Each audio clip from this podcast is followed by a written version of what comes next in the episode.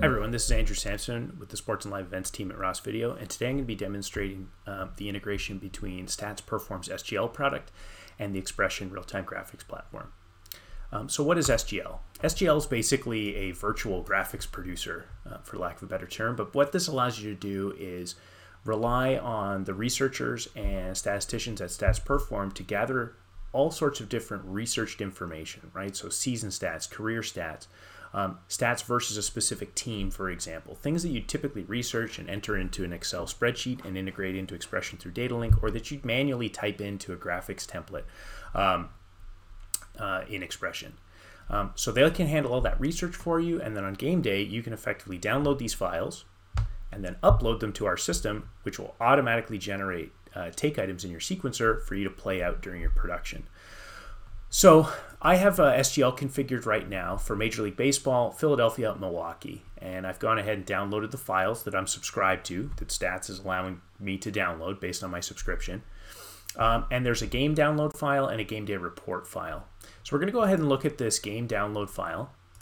Go ahead and view that, and you'll see that it's basically a series of uh, strings of text, each prefixed with a W. These are W commands. So these are intelligent interface W commands. You'll see they're slash delimited right? So this is the data payload essentially that SGL is going to send to the graphics system um, when we hit this upload button right here, okay?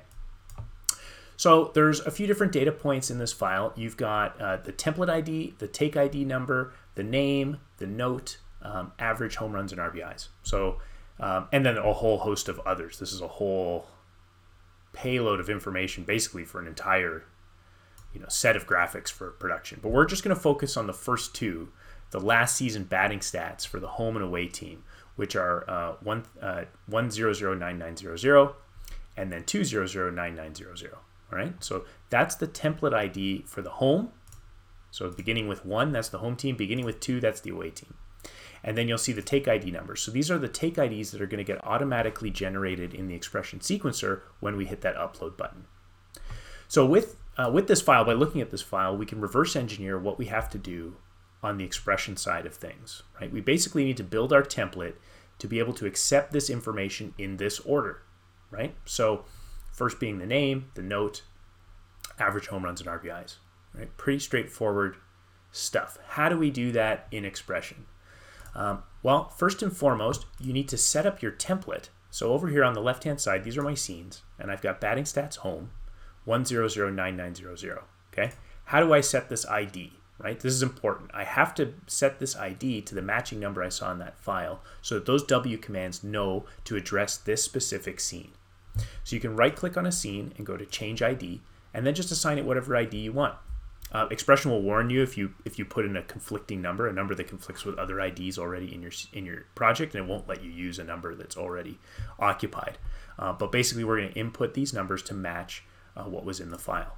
So I've got two scenes here. I've got batting stats home, batting stats viz. Batting stats viz uses the ID with the leading two, right? Next step is you need to build your scene however you want it to look. That's completely up to you, totally subjective. Whatever design you want is fine.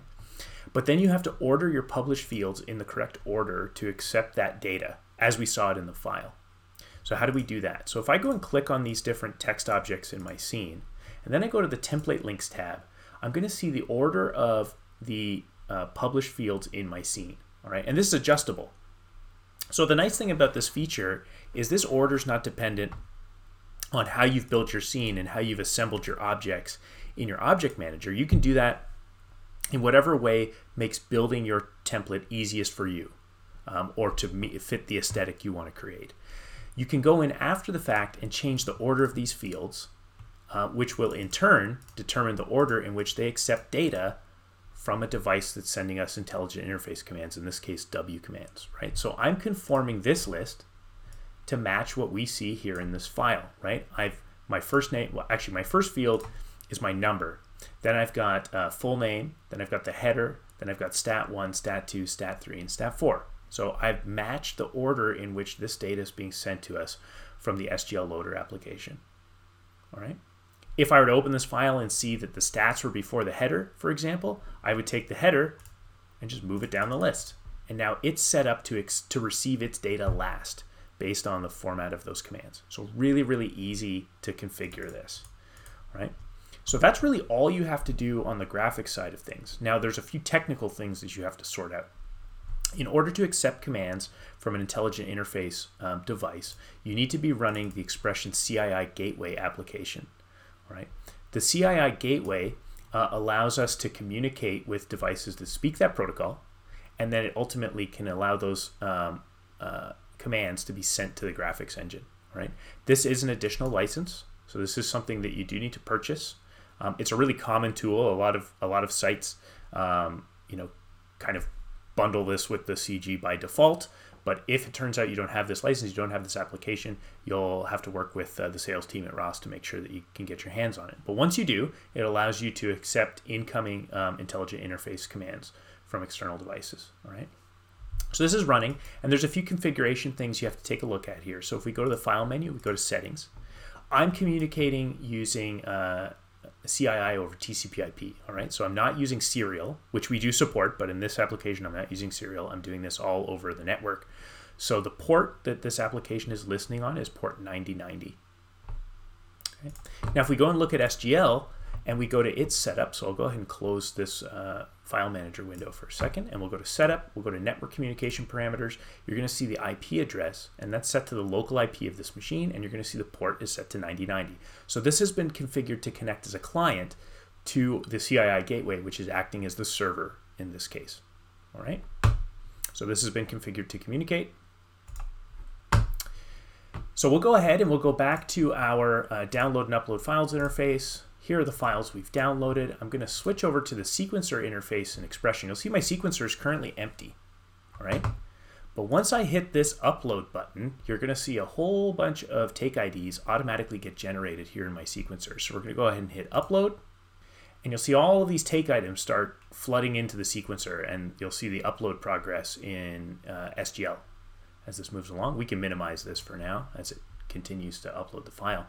But it has gone ahead and sent that payload of information to our CII gateway, which is in turn instructed XPression to generate all of these take items and fill them with the corresponding data that we saw in that file. So I'll go ahead and I'll shift um, to a view where you can actually see the output of XPression. And we'll go ahead and we'll start outputting some of these graphics templates. So there's our lower third, it's outputting.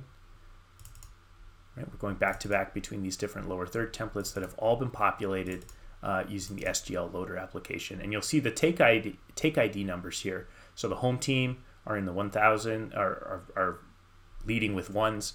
Uh, the visiting team are leading with twos, right? And if we wanted to, after the fact, we can organize these into groups. So I could go and make a new group, and we could call this, you know, away team. And I could take all of my take items that start with that leading two and drop them into a group to separate them, right? So now I've got these graphics separated into different groups in my sequencer. Uh, but all of these have been generated automatically using the SGL product. So very easy to set up, um, very handy as a, a, as a you know producing tool, sort of a virtual graphics producer, like I said before. So I hope you've enjoyed this demonstration, and uh, looking forward to talking to you all again soon.